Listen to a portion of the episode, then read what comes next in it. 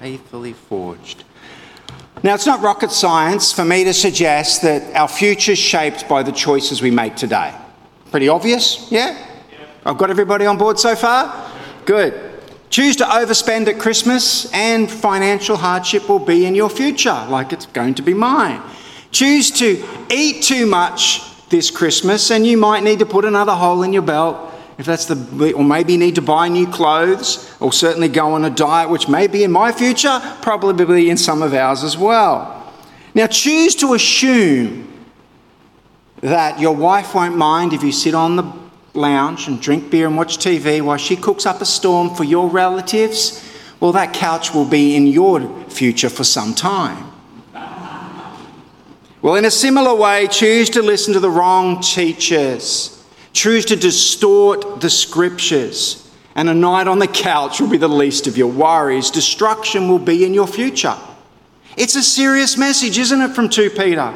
Peter's giving us a serious warning about listening to false teachers, about sitting under their teaching, or worse still, what will happen if we bring friends and family in to hear their message. At best, the false teacher or the false teaching, it'll strangle our evangelistic efforts. But at the worst, it will bring destruction upon all those who listen. Let me quote Peter from 2 Peter chapter 2 verse 17. You're going to see just how serious it is. How much this actually really matters. What's said from here really matters. And you're going to see what he says about them. Have a look at 2 Peter chapter 2 verse 17. These people are springs without water and mists driven by a storm. Blackest darkness is reserved for them, for they mouth empty, boastful words, and by appealing to the lustful desires of the flesh, they entice people who are just escaping from those who live in error. They promise them freedom, while they themselves are slaves of depravity.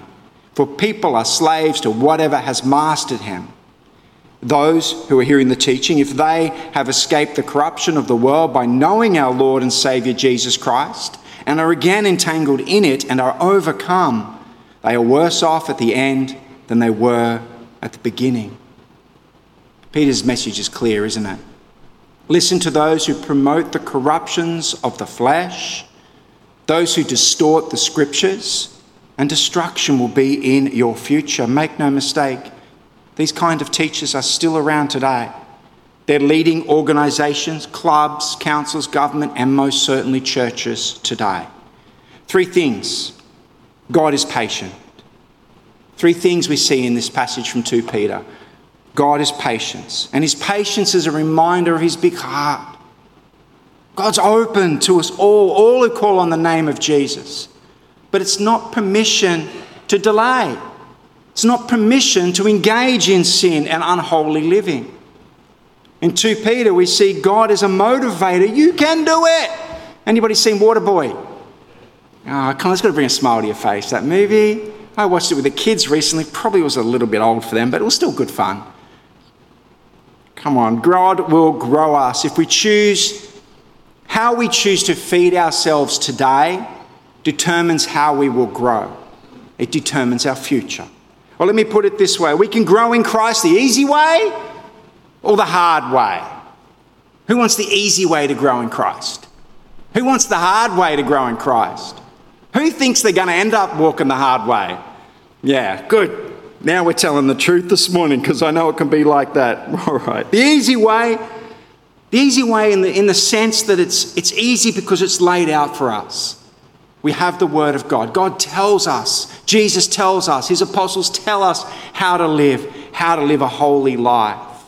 It's kind of a one plus one equals two, isn't it? It's easy, it's very straightforward. Hard to do, but certainly easy to discover and read about. On the hard way, the hard way to grow is, is it's easy to do, but the fruits are much harder to live with. And if anyone's wondering, the hard way is to just give in to temptation, give in to sin. Or is it though? I think it's more nuanced than this. I mean, we can all make mistakes, so I think it's, it's, it's more to actually start naming what is evil as good. It's to start naming sin as righteous and to even name love as hate. And you know I could give us some examples, don't you? You know, I'd love to sit here and just talk about all the examples that I could come up with just reading the news this morning. I could talk about the progressive theology. I could talk about prosperity doctrine. I could talk about the worship of self. And I could talk about the deafening silence when it comes to the condemnation of Hamas by much of Australia today. But I won't. Well, I did a little, didn't I? See what I did there? I better pray. We're going to run through 2 Peter. And we're going to look at those three things. Let's pray. Lord, thank you for your great love. Come upon us by your Spirit. Enable us to understand your word and to lean into your teaching this morning. In Jesus' name, amen.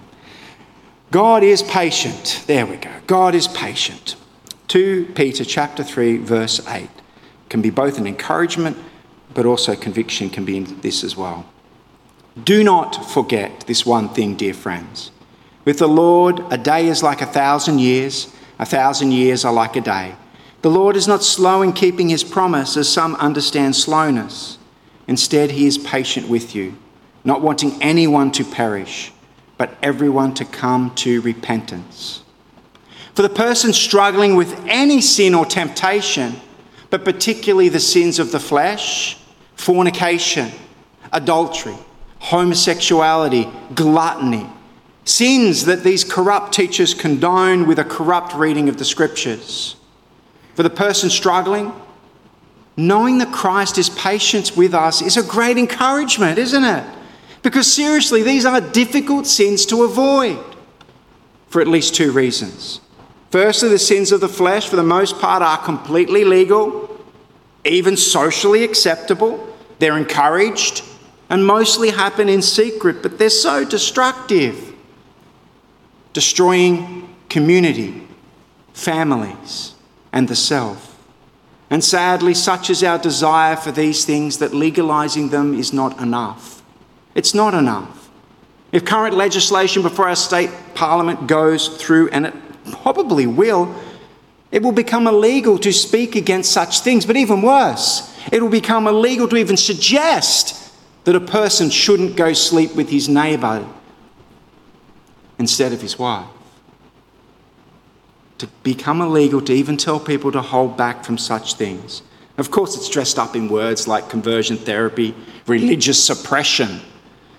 Yet, this is the effect. Secondly, for the most part, at least in the doing, these sins feel good, and sometimes they even feel right. But answer me this what sin doesn't feel right at the time? What sin doesn't feel good at the time? I mean, we don't need to say it's a sin to put your hand into a fire because we immediately feel the pain. But the sins of the flesh are much different, aren't they? The pain is felt later. Choices today corrupt our future. The sins of the flesh will corrupt our future. This short lived pleasure in the present corrupts our future. Now, don't get me wrong. Remember that it is my job as a preacher. My job here is to disturb the comfortable and to comfort the disturbed with what Peter teaches us. I'm to disturb the comfortable, comfort the disturbed. So if you're already kind of beating yourself up, then I want you to know that in my experience, God is, is patient with us and is often more patient with us than we are of ourselves. So if you're struggling, know that God is patient. Know that He's got a lifetime to work on you, to encourage you, to motivate you. And speaking of motivation, our second point God is a motivator. But the day the Lord will come like a thief, the heavens will disappear with a roar, the elements will be destroyed by fire, and the earth and everything done in it will be laid bare. Now, first glance, this appears negative, doesn't it? The world coming to an end, anything but motivation. But look closer, there is a great hope here. Now, of course, it's not a hope in the kind of sin doesn't matter kind of way. That's what the false teachers are pushing. But notice what his final statement said everything done will be laid bare. Everything done in this earth will be laid bare. So if you're comfortable, then you need to be disturbed by this. If you're comfortable in your sin, know this everything done will be opened up for complete and total scrutiny. Your sin will be on the big screen for all to see. So sin matters. What's done in public, what's done in private, it'll be revealed, it'll all be brought to the light. And this should worry us, it should motivate us. But also, perhaps you do struggle with sin consistently, constantly. You fail time and time again. Well, believe it or not, this should be an encouragement for you too. But how can this be? Well, not only are our sins laid bare, but also the reasons for giving in to the temptations. The circumstances of our lives laid bare. The hand we were dealt laid bare. The way we are wired, the influences, the reasons why we struggled, all of that will be laid bare too. Why, why we struggled when others didn't appear to. It'll all be brought to the light. Judgment Day will be the greatest the most level playing field. And many who thought they were complete failures, I have no doubt they will be glorified over those who are just good at being good. Most Christian schools give out Christian character awards. I never got one. I know at my kids' school this week they were giving out Christian Character Awards, and my kid, and the kids were quick to point out that one of the children who got one of these awards was not a Christian. Seems a bit unfair, a bit unreasonable. How can this be? To this I said, To whom much is given, much is expected. So, if you're blessed with a good family, a good upbringing, if you have kind of a, a pleasant disposition, if you're naturally well behaved like me, that was meant to be funny, my wife was here, she would have just like coughed, wouldn't she? If you're a good encourager because you were blessed enough to have parents who encouraged you, well, for you, the world may well be your oyster. But know this judgment day will be hell on earth for you. You are not judged against the fornicator or the criminal, but you are judged against Jesus himself. He is our standard, and we will all be found wanting. And I'm confident that those who are good at being good, those who are satisfied with the good that they have done and are doing perhaps, then I'm confident you will struggle the most. To this, Peter asks, What? That one. I got a verse wrong. Oh, I skipped a verse. There we go. To this, Peter will ask, what kind of people ought you be? What kind of people ought you be? Knowing that Jesus is our standard, what kind of people ought we be? Well, you ought to live holy and godly lives, he says, doesn't he? The end times, it's not a big stick or a threat, but a strong motivator for holy living. It continues in verse 12 As you look forward to the day of God and speed its coming, that day will bring about the destruction of the heavens by fire and the elements will melt in the heat. But in keeping with his promise, we are looking forward to a new heaven and a new earth where righteousness dwells. Heaven's not sitting on a cloud enjoying a few martinis. It's living in the new creation. A new creation that doesn't suffer, doesn't age, doesn't moan, doesn't groan, and even more than this, this new creation will be where righteousness dwells. Once again, we will dwell in the house of the Lord. So, verse 14 Dear friends, since you are looking forward to this, make every effort to be found spotless, blameless, and at peace with Him, which is, of course, what it means to be righteous. To be righteous is to be at peace with God. God hates sin. We might not think of it like this, though, do we? God hates sin. Anyone who sins is waging war with God. I mean, do we really think we can win that fight?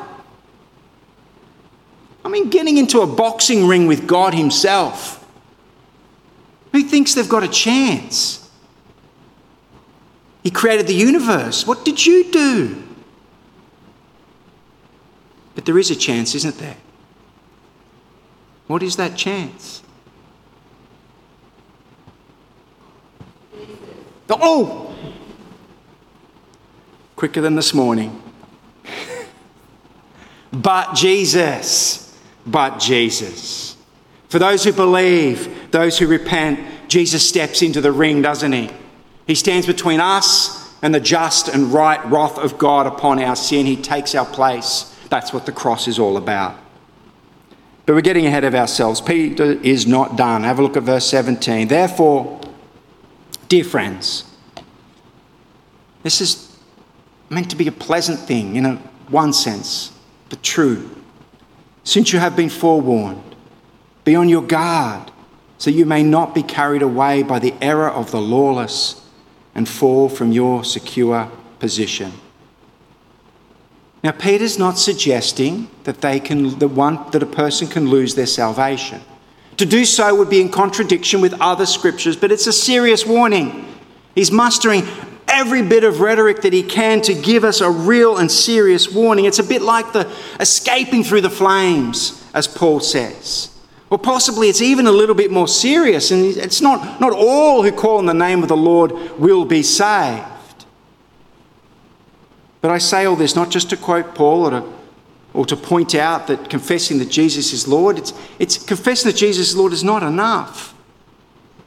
We must believe in our hearts that God raised him from the dead because that's the victory that takes the wrath of God off us.